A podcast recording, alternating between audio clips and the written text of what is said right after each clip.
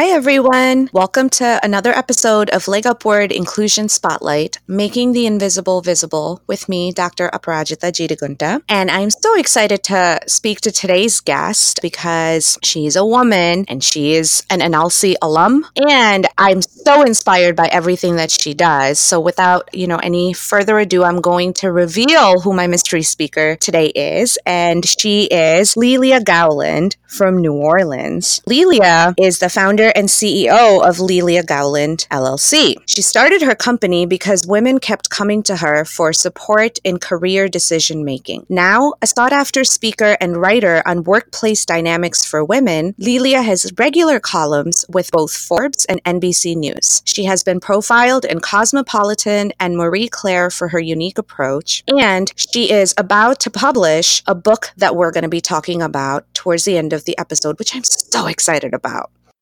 as a New Orleans. Hi, Lelia. I just jumped in. Sorry, I got too excited. Please proceed as needed. the last part is that as a New Orleans native and enthusiast, Lelia freely uses the word y'all and dedicates an entire closet to costuming. And I feel like you're my mentor in that. You know, I just found this out. I use y'all so much and I'm all about costuming. So, oh my, well, we didn't know we that connection. I know. So, welcome, welcome to the show. I'm so excited to have this conversation with you. What a pleasure for me as well. Thank you for having me. Anytime, anytime you want, you want to come in and talk to me, please, I'll make it happen. But for that very first episode with, you know, featuring you and shining the spotlight on you, my first question for you is how did all of this beautiful growth and development happen in terms of like where you are professionally? Professionally? Where did you start and how did you get to where you are now? Oh, okay. Uh, well, I won't start with childhood. I'll, I'll fast forward a bit. I remember thinking about my professional life as something that I had a real responsibility to make an impact. And I kept looking sort of in earnest and perhaps a little desperately for what my purpose was and what I was supposed to do. And I remember being in graduate school and, and looking at city government work as a real means of impacting change and getting to see the fruits of your labor and impacting your local community. And so I ran a political campaign I, for city council. I worked for City Hall, helping oversee the city's juvenile detention center, which at the time was under federal consent decree. And then after the campaign, I really teased that I was a Jacqueline of all trades. And people who knew my skill set would come to me for any myriad number of things. Everything from teaching sex education to middle schoolers to juvenile justice fundraising to strategic planning and marketing strategy for a regional environmental nonprofit. So I tease like the Jacqueline of all trades really uh, was my brand unofficially. So what what really was the catalyst for me was a conversation with a friend from grad school who reached out and said, "I just got an amazing job offer, but it's a lateral move move from my current role. I want to advance professionally. I'm two years out of grad school. Uh, what should I do? And over the course of the day, we spent about three hours on the phone going through her first offer and then the second offer. And ultimately, she accepted the employer's third offer. And what really centered th- that conversation inspired such reflection in me because she was able to come in at the top of the pay band. She had a clear opportunity for advancement with metrics for success and, and opportunities for promotion, et cetera. Um, and she's actually, as far as I know, still with that organization about six years later. Wow. So it really was her dream nonprofit. And she, she knew that she wanted to advance. And so she had this opportunity to advocate for herself and really saw a lot of success within the role and within the organization. So I got off the phone and I, I told my partner at the time, I said, My God, that was so much fun. I wish I could do that as my job. And um, I guess I'll go back to work now. Right? I, had, I had no understanding of what that would look like. And I, I kind of said it fleetingly. And then a few years later, maybe a year and a half later, I was a cohort member in the New Leaders Council here in Louisiana. And that first weekend, which we now call the lead training, mm. fundamentally changed my approach to my work because I realized that that month, five people had come to me for some sort of career decision making or negotiation support. Uh, and that's what prompted me to start my business as it stands now, which centers on working with women who want to increase their impact and have a more profitable and fulfilling career. Wow, I have goosebumps here. just so you know how much the story resonated with me, especially, yeah, lead training weekend, lead weekend. Lead is why, lead and NLC are why this podcast is even happening mm. and why we're hmm. having this conversation, you know, because you're so right. It fundamentally changed how I thought about myself, how I thought about the idea of success, and, you know, everything I thought about what it took mm. to manifest it. It's, it's interesting to hear you say that. I was talking with prospective client who's an abortion doula earlier today. And what she said was, or we were talking about what success would look like. And I said, what you're doing is so important. And I'm, I'm really fired up about it. And I wish you success, and I want to clarify my meaning there, is that you're able to do this work enjoyably, sustainably, and profitably. And I think so often in service and, and helping professions, or in just the progressive movement at large, there's an expectation that you're doing it because you care about the cause and you're doing it through altruism, and there's no, it, it's unconscionable to try and, and, make money and support yourself. Um, and so I really, when you talk about what does success mean mm. to me, and that's what I heard you asking in the context of the lead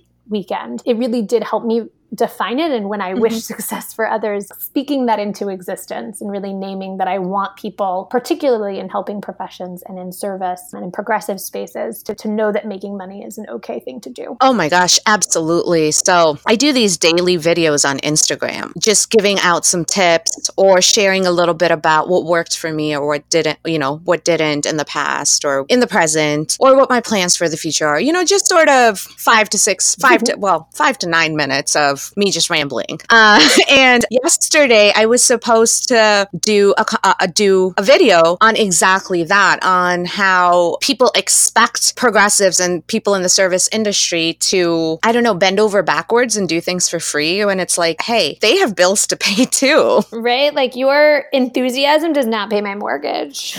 Exactly. Yeah, exactly. So it's really interesting for me to hear you say say that in the context of this prospective client because it's really reaffirming that, you know, it's not just in my space or my perspective or my life that these are things that women everywhere are grappling with and that really does point to a larger issue that's happening just overall in the societal context. I would Yes, I would add to that. There's, I think there's some interesting questions about how gender influences this. And what I would offer is certainly for women, I think there are additional complexities. And when I say women, I want to clarify that this is really folks who identify as female, um, whatever that means yes. to them. And I would add to that that people of all genders who are in progressive spaces or in helping professions that I that I know personally and, and that I've worked with have really struggled with this expectation of martyrdom in in the movement. And, you know, I, th- I think the, the funniest example is when people ask me to speak about women advocating for their self worth and, and aren't going to pay me.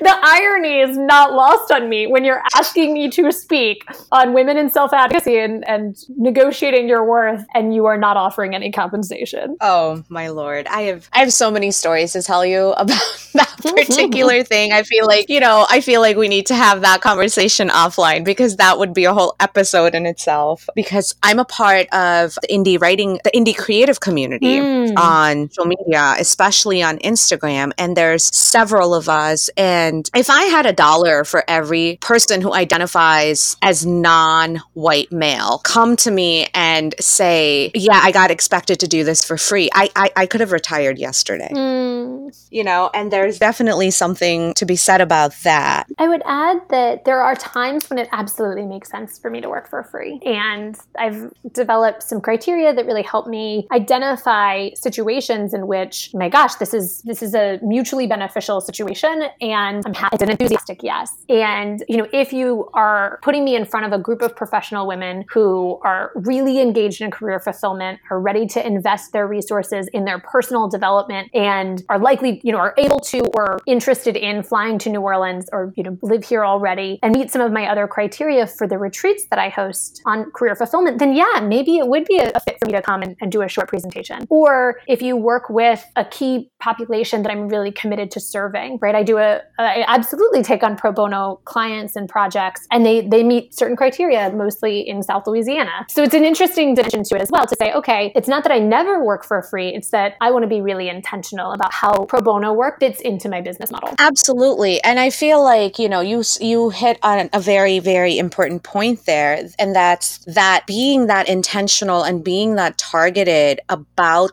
the criteria of everything that needs to be met in order for you to do your pro bono work actually adds to the value of it. It doesn't devalue it at all. Whereas if you hadn't had that criteria, that's when in I feel like in mm-hmm. public perception, your work might get devalued because you're doing everything for free. What do you think about that? I, I agree wholeheartedly. And I would add that in my experience, saying yes to everything frankly results in me becoming resentful and and I feel stretched too thin and I feel like my time isn't being valued and I recognize that, that I'm not delivering my best value. And so being committed in and standing in my own power and strength and self-awareness to say, that's really not a fit for me. Here are some resources that might be helpful. Or have you talked to so and so? I know she's promoting something new. She might be a better fit. Absolutely. There's so many different small, small little points about diversity and inclusion and, you know, equity and gender and all of these points that you've brought up. But before we move on to that, how did the NLC Institute experience and being an NLC alum shape you moving forward after it? Oh my goodness. AJ, that is a question that fills me with delight. Can you hear my face? I am smiling so big. Yes, yes, yes. yes. Um, okay, so January of 2015, we have the Life Entrepreneurs training, and which we now call the Lead training. And Ryan James Evans comes into the room and says, "This is a room of pre-screened friends. This is a room of people who are going to be invested in you and support you. And this is a powerful room." At the time, I, I honestly don't remember what I was thinking, but by the end of the weekend, I, I was blown away. So I, I still have the notebook that I wrote in. Ciji Tatum talked about, or now Ciji Townsend. She's since got married and changed her name, but she talked about she wants to be balanced, not busy. And I'm like, I get chills just saying that. And I remember writing it down in my journal and it's on the first page of the journal that I brought with me. And now it's, it's, she has this lifestyle brand and her own podcast, which I was on recently, centering the balanced, not busy brand and lifestyle. And I remember where I was sitting and, and Josh Cox was to my right. And I remember how it felt in the room when I said, wait a second, that conversation that I had with a friend a year and a half ago, the conversations I'm having with people this month about negotiation and what it's like for women who are in the workplace, there's something there. And from there, I started what I called at the time confidence and confidants, these six hour retreats, like half day retreats centered on negotiation. And initially, I called them dress rehearsals. And then I realized that a more professional version was beta testing. So I had my NLC family come and sit in my living room. I made red beans and, and I workshopped the content, had a few additional friends come and really built out what, what ended up being the very, very twinkle in my eye of what my business model is now in the book that we'll talk about a little bit later in the episode. Yeah. Oh my gosh, that's so exciting. I wish I could have been a fly on the yeah. wall for that. It's a powerful group of humans. Oh, can I tell you one more? Yes. Okay. So Cat Polivoda had, I, she blew my mind. So this is 2015. I've never heard of the expression body positivity and reclaiming the word fat and her embodiment and just like savviness and energy and like power was so inspiring to me. So at the time she had something called Cat's Closet, which was a online resale store for plus size clothes. And she has since opened a brick and mortar in Minneapolis. She is incredible. She is hosting these like pool days for women who identify as fat and she has her own podcast and she is just thriving professionally. And it is incredible to see and to feel like I have gotten to bear witness to her process, right? She was doing these one on one styling sessions. And I gave one to a friend who came back and said, I, I feel differently in my clothes as a result of working with Cat. I feel different in my body. And so it's really broadening the lens of what progressivism and social justice looks like. And for me, it feels just deeply moving and so powerful to have people who are,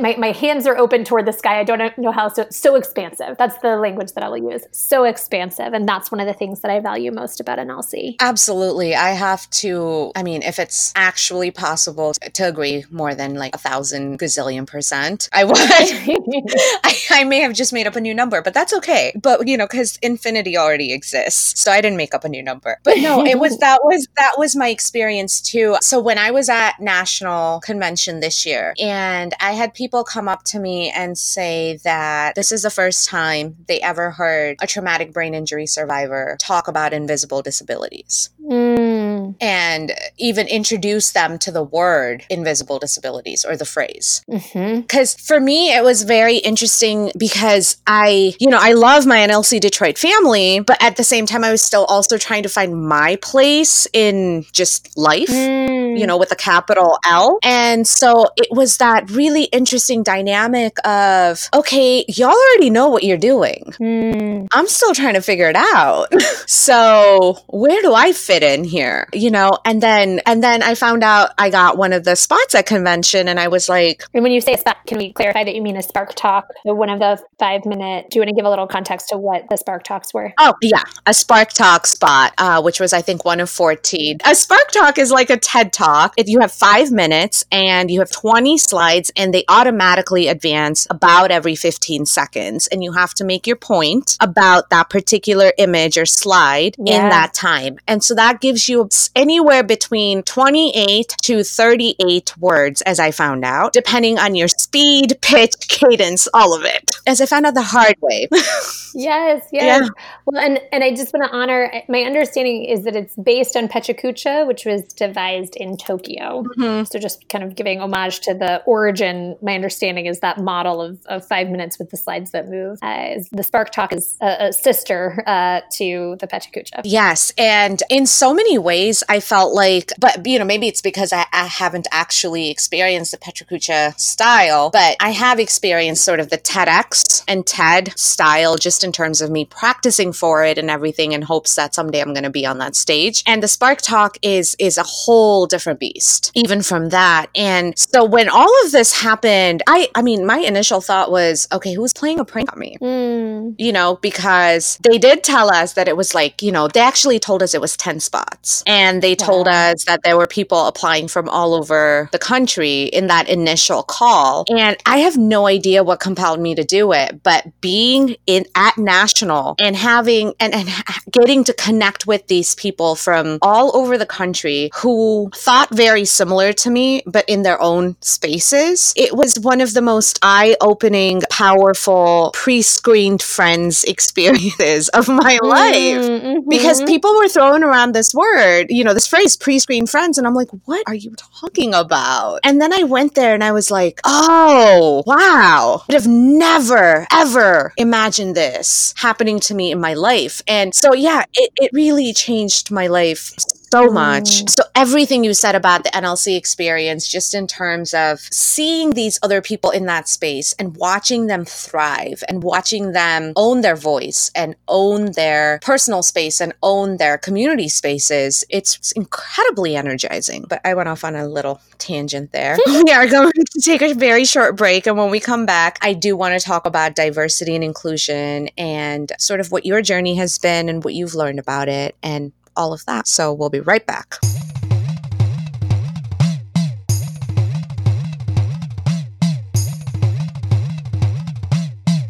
And we're back on Leg Upward Inclusion Spotlight, making the invisible visible. And my guest today is Lelia Gowland, founder and CEO of Lelia Gowland LLC. And she is a magician in terms of everything that she does. So, Lelia, one of the things I wanted to touch on is uh, something that you told me in, in, in, you know, in the form that I asked you to fill out about how a woman of color in her 30s told you, I, I didn't think spaces like this were for me. And that's where I want to start this segment. Yeah. So I host retreats that are called career fulfillment retreats. And it's an immersive weekend that brings together about a dozen women who really are invested in making a change in their career. And it's actually inspired by NLC language. So we used to say, if you have a have significant drive, you know that you want to make a change, you're ready to affect change, but your direction is uncertain. You don't know what you want to do yet or which direction to move. If those are the two variables, drive and direction, you're in seeker mode. And that's really my ideal client is somebody who's ready to take action but not quite sure what it looks like and to make decisions in community with other women, do that self reflection, make decisions, and then commit to taking action. It's a pretty powerful experience. And I remember having a conversation with a client who, like I said, identifies as a woman of color in her 30s. And I mean, I, am it's what she's uh, not usually at a loss for words. So she said, in, a, in our initial conversation, she said, I just didn't think that spaces like this were for me. And what she said at the time was, you know, I thought it was for like CEOs and people who are really high level. And what I, you know, I remember at the beginning of that retreat, I, I got misty and I, as I was doing shared values at the beginning where we talk about how we want to create this space together and, and really co-create it. One of the values that I put up there was this is for you. And I remember being it was a very emotional moment for us because I said, you know, I I built this for you and and I get to choose and you get to choose this is for you. And I feel deeply passionate and almost just uh, I, don't, I don't want to say angry but just so i feel it in my bones that this is for you. And it was it, there was this funny moment where we were all kind of misty and, and really feeling into the power in the room. And then i said okay so how do we want to engage with technology? We laughed because it really um, the, the gravity of it. We were sitting in for a moment and it was really really special. And then i you know transitioned us a little more lightly to a to another question. That takes a lot of skill i have to admit to be able to go from such a heavy emotional moment and i don't mean heavy in a in a bad way i just mean heavy in terms of the gravity of it. Oh my goodness. So the moment that i think i needed to channel that energy most was i was giving a speech in aspen to uh, attorneys who are in mass torts. So these are 200 women who are incredibly powerful, top of their field in a male dominated industry in the specialization that's exceedingly male dominated. They spend several days together in Aspen. And um, I was the, it was the first debate in the 2016 election, and we'd watched Hillary Clinton. And, and the next day, I, and I knew this might happen, but I get a text that says, Do you mind? And Hillary Clinton was going to call in to express appreciation for the amount of money they had raised the night before. And so my speech was interrupted by Hillary Clinton. And I remember this moment so vividly because I remember first I got the text that day that said, Hey, is it okay if HRC interrupts your speech? And I was like, Yes, most definitely totally fine. And Haima Moore, who was in my NLC class, was actually on the road with Hillary and, and you know, with her every day and, and in close proximity. There's some great pictures of uh, his proximity when she's on stage. And so I'm cracking up and saying, yes, of course. And to take, so I, I start my speech, which I think it was like a very quick keynote. So it was like maybe 20, 30 minutes total. And I start my speech not knowing when they're going to interrupt me. They have her call in and, you know, they engage with her as a room. And then they hand me back the microphone after Clinton, who at the time, everyone in the room believed was going to be our first female president. And I had to bring the room back to talking about negotiation or whatever we are talking about. I just spoke very quietly and very slowly and really like that was incredible. Let's come back together. and I remember the feedback I got after that speech was was some of my favorite because it's very uh, I got I got some good feedback about managing that energy that was pretty powerful. I don't think I will ever interview somebody anybody who can say they got interrupted by Hillary Clinton. it's a pretty good two truths and a lie. Yeah, I, I, you know what? I am going to have to use that. But what an incredible story! Not just for the Hillary Clinton aspect of it, but just for how you brought the energy back and how you sort of reclaimed the room and what you do in terms of like diversity and inclusion. And I know you've talked about this uh, in the previous segment in terms of like gender equity, and it's anyone that knows you, even remotely, like I do, and by remotely I mean geographically. you are you are such an inclusive person. And so for me it was very interesting when you when I asked in the forum where you saw the sort of gaps and mismatches in diversity and inclusion and you said whether it's just a trend or what the follow through is going to be. And I'm so curious about what you mean by that. DEI DEI whatever we want to call it diversity and inclusion diversity equity and inclusion. It, it feels very trendy right now frankly. And when there's a sort of fervor or a sort of cultural zeitgeist around something, I think it can often dilute the substance of it. And I think there's some wonderful things that can happen from a sudden awareness and commitment to, um, or alleged commitment to these values. And you know, what it, you know what it makes me think of. So I was just attending a conference that was a game changer for me, but it was called, uh, or and it was called "Women in Money: Making Money Moves That Matter." And I'm currently working on an article about gendered lens investing. And what that looks like is if I have, okay, so I'm going to use my, my real money as an example. I okay. invest as philanthropically in abortion advocacy, in local government, in, you know, in, in government politics, in, for progressive causes, for, you know, a women and children shelter, right? Like I'm in, I'm investing in the issues that I believe in with my time and with my resources. And then I have a mutual fund for my retirement, right? I've got a Roth IRA, I've got a mutual fund, and these are just the random mutual funds that I have. And I have no idea as a, you know, I, I think I like to think of myself as a fairly savvy consumer. I had no idea what, what, what's in those investment accounts. And frankly, I had a really powerful conversation with someone who said, her name is Phuong Luong. She's a, a certified financial planner. And she said, the financial services industry is designed to keep it complicated, to keep it hard for you to understand and to prevent you from being able to dig into it, right? To, to necessitate your reliance on them to manage your money. And when I think about the DEI space, one of the things that is so common that I, I really learned more about in at this uh, Women in Money Making Money Moves That Matter event was about greenwashing and pinkwashing and all of the ways that the financial services industry, for example, is seeing diversity, equity, and inclusion as a trendy thing that their consumers want. And so they say, oh, we've got a women's fund. And what that could mean is that they've got a fund that, you know, had some baseline criteria but doesn't actually invest in it. A very example is how often like a progressive fund or a green fund will have Exxon in it because their CSR, their corporate social responsibility scores are high. And you can debate whether, you know, if you want to be an activist investor, maybe it does make sense for you to carry Exxon stock. But I think for a lot of progressives, that's a really problematic position to take. And, and the language that I felt was so powerful was your dollars are working against each other. And that was so deeply resonant for me because if I'm investing in juvenile justice on a nonprofit side and with my time, but I'm making money in my retirement account from for profit prisons, that's completely out of alignment. And when I think about the future of diversity, equity, and inclusion, it's supporting people like myself who, you know, I don't consider myself extremely affluent and I have money in the stock market and, and investment accounts. And what I get really fired up about is like, well, how do I better understand what DEI looks like in all facets of my life and take that responsibility for companies and organizations? It's, it's very trendy right now. And I think it can be challenging as a consumer to recognize who's doing the work in a just and ethical way that actually aligns with my values. Absolutely. I don't think I could have articulated that better if I tried. and I have been trying because that's my job.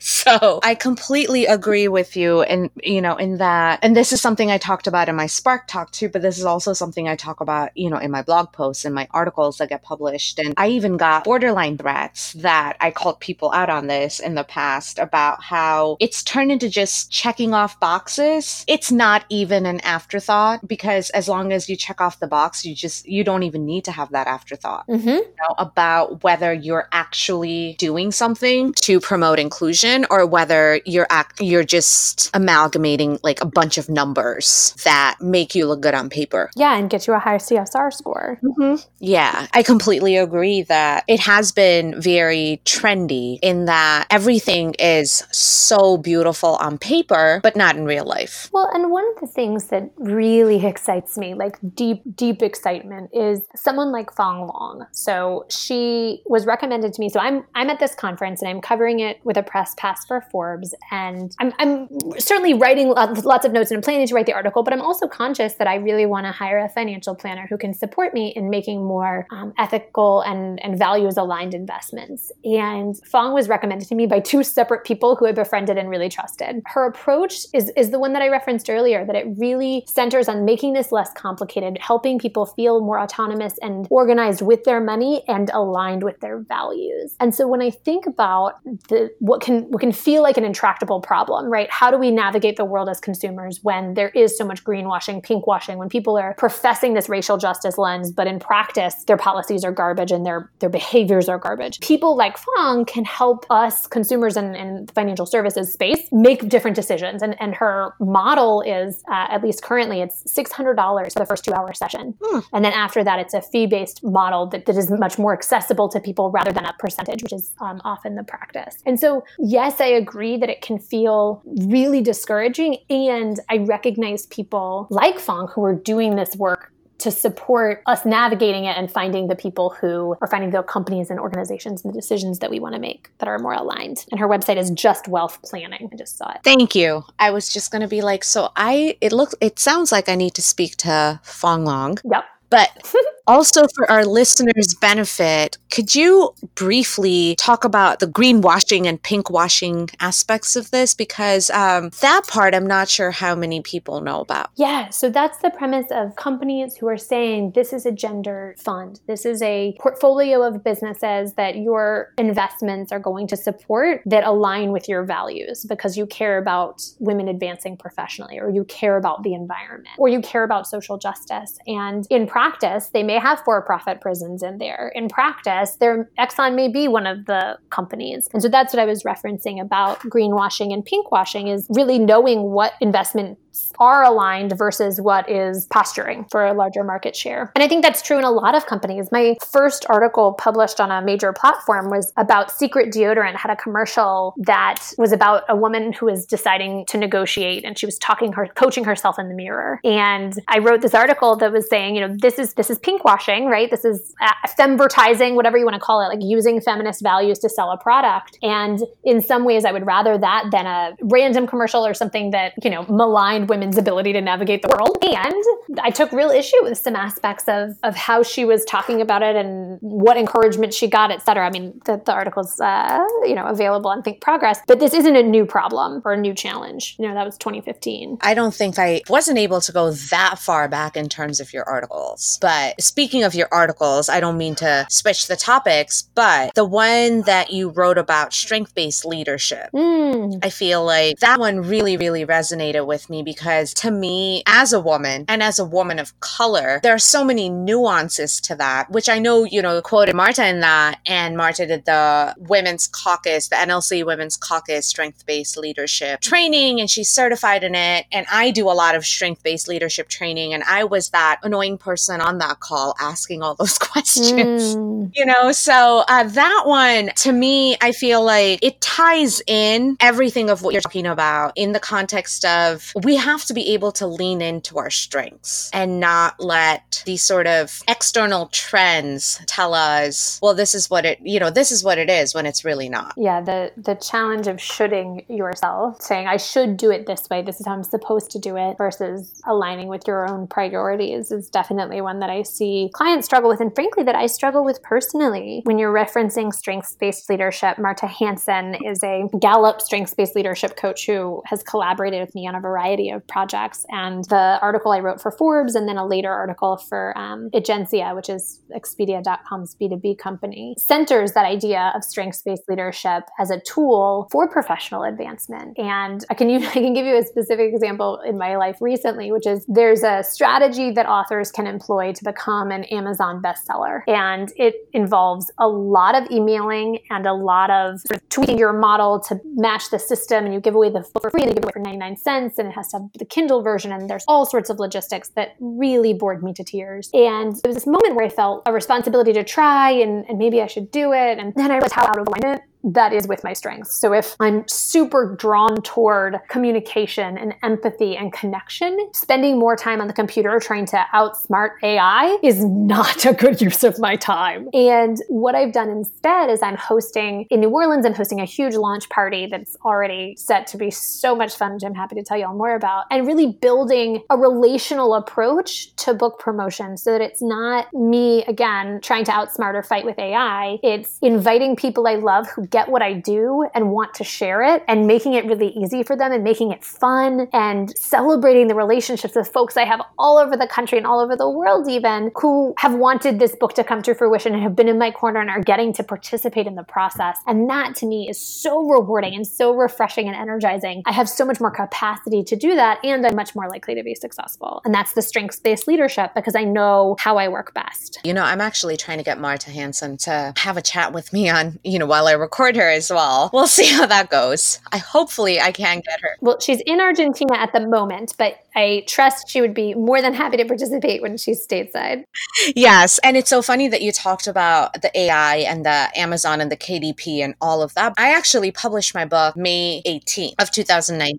Oh, congratulations. Thank you. Thank you. Nobody knows about it because I was just, I went through exactly what you did, uh, what you just described in terms of figuring all of this out. And I just said, I'm just not going to do it. For me, I thought about political organizing and the work that I'd done to help get Mayor LaToya Cantrell elected, for example, here in New Orleans. First female mayor of our city. I'm a lifelong New Orleanian, fifth generation. And I feel really excited and fired up about, you know, helping her get elected and hosted these giant parties with, I, I think, over 75, maybe over 100 people on the host committee. We had Big Freedia co host with me. It was amazing. And I knew my skill set. I knew how hosting a big party energizes me and how creating experiences for people that are memorable is something that I'm, I pride myself on. And so that's what motivated me to use the launch party model. And I've even, you know, for people who want to pre order, and I guess I should say, the book is called You Got This The Ultimate Negotiation Guide for Professional Women. And it centers on making negotiation something accessible and fun and helping women realize the ways that they're already negotiating all the time in their lives and their, their strengths as, as, uh, as they negotiate. So the launch party to me is like perfectly aligned with the things that I enjoy and the mm. outcomes I'm trying to have in building community. But I don't think that's true for everyone. And so I would come back to this idea of like, is it a, I should host a yep. launch party? Is, as you're thinking about it, people want this? Or is it, this is something that I would enjoy and I know aligns with my strengths? Exactly. I do want to talk about the book, the launch party, your inspiration. So many questions, so many questions about it. We're going to take a short break and then we'll be right back to talk about all of that and more.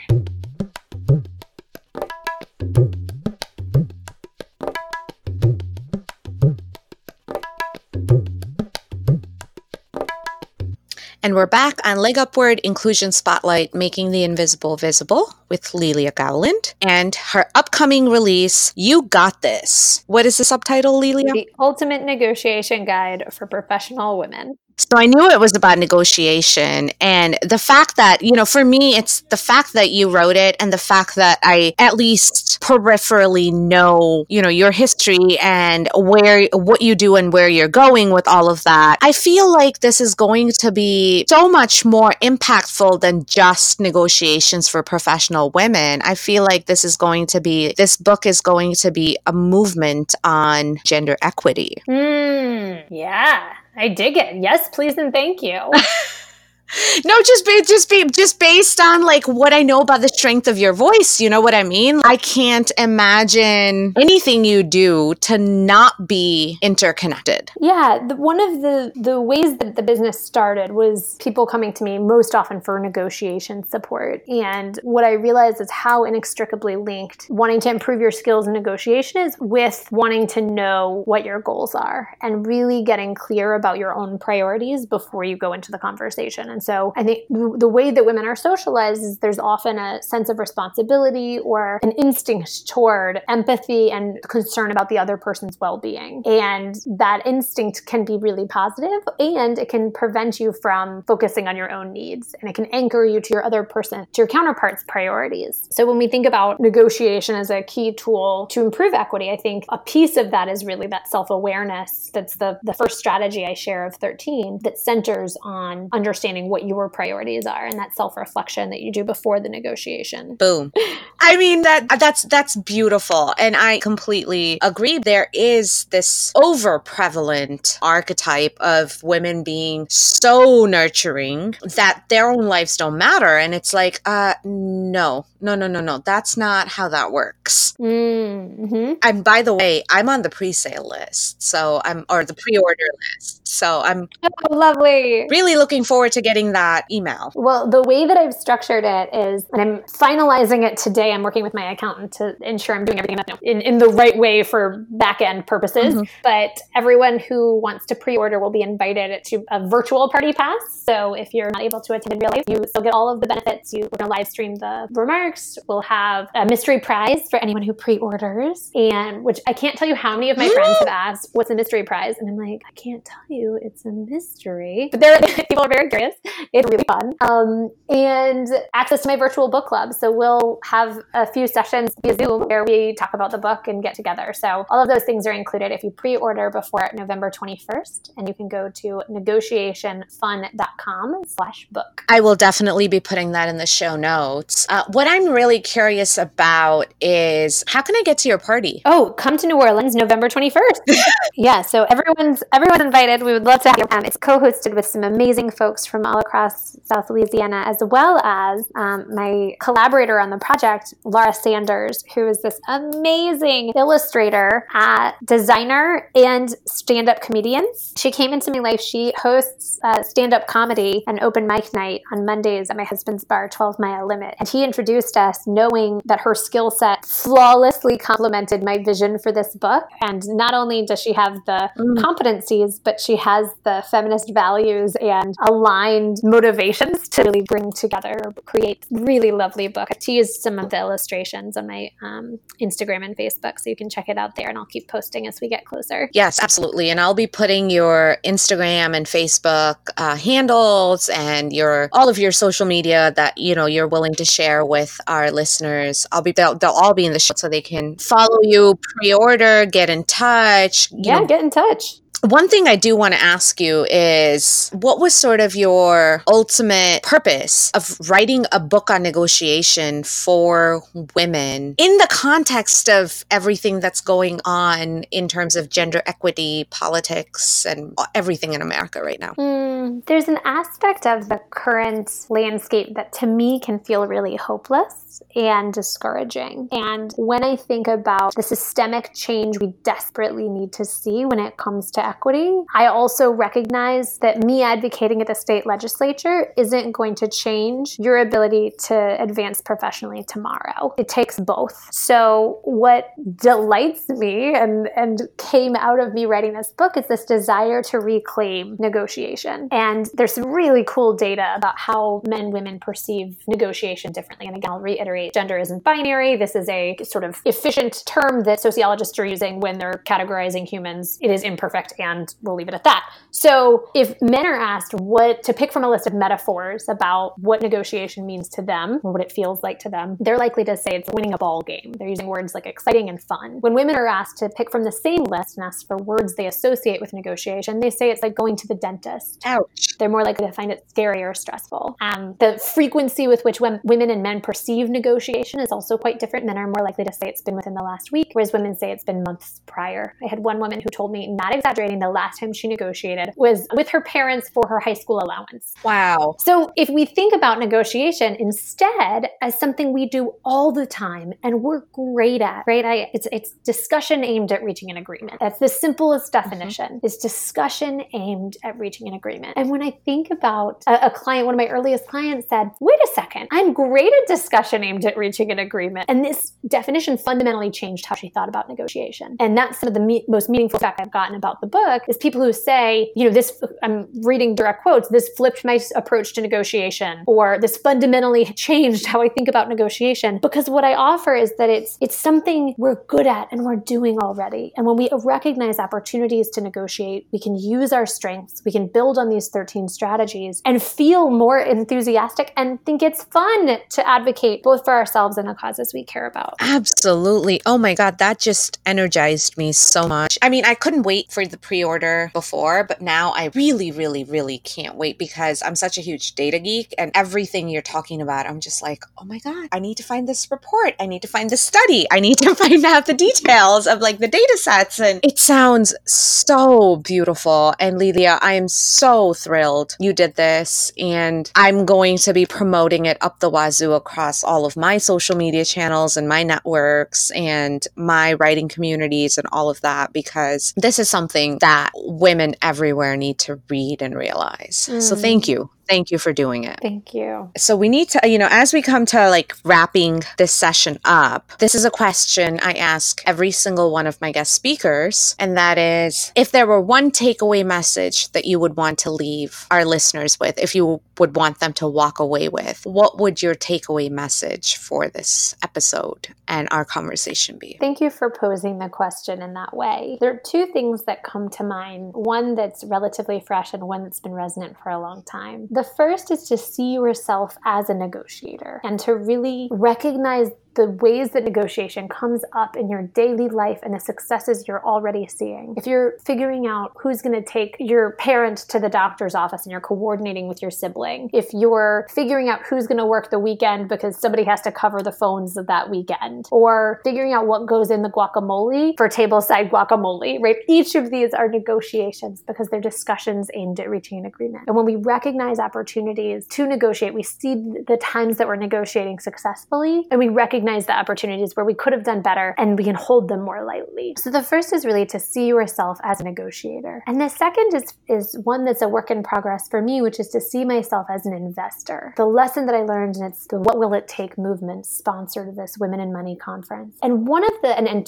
Scott as well, I want to honor her participation as well. One of the things that was so resonant for me as well, I've spent all this time reclaiming negotiation and helping women see themselves as negotiators. I hadn't really considered how investing might be the next phase of this and that that seeing yourself as an investor and taking ownership of your finances is perhaps another phase of this empowerment and, and of this embodiment of women in leadership. And so that's both on the negotiation side sort of the work that i'm doing very public facing mm-hmm. and, and my expertise and then the work that i'm doing on myself is, is seeing myself as an investor. All of that just resonates with me so much. Thank you lelia for having this conversation with me. I would like i said at the beginning of the episode before we even started, I would love to have so many more of these conversations with you. All you need to do is let me know, hey, let's talk about this and I'll make it happen. Wonderful. It was such a delight talking to you. And I personally feel like I learned so much just in this conversation. And I know my listeners are going to learn so much and gain so much perspective, so much, you know, different, unique perspective, new perspective based on everything you said. So really, thank you Thank you. Thank you so much. My pleasure. Thank you so much for having me. Absolutely. And for all my listeners, all our listeners, thank you so much for tuning into this episode. We will be back soon with another episode of Leg Upward Inclusion Spotlight, Making the Invisible Visible with me, Dr. Aparajita Jeedigunta. And until then, I hope you really think about everything Lelia Gowland has told you today in this conversation. So on that note, I hope you have a wonderful night and we'll see you in the next episode.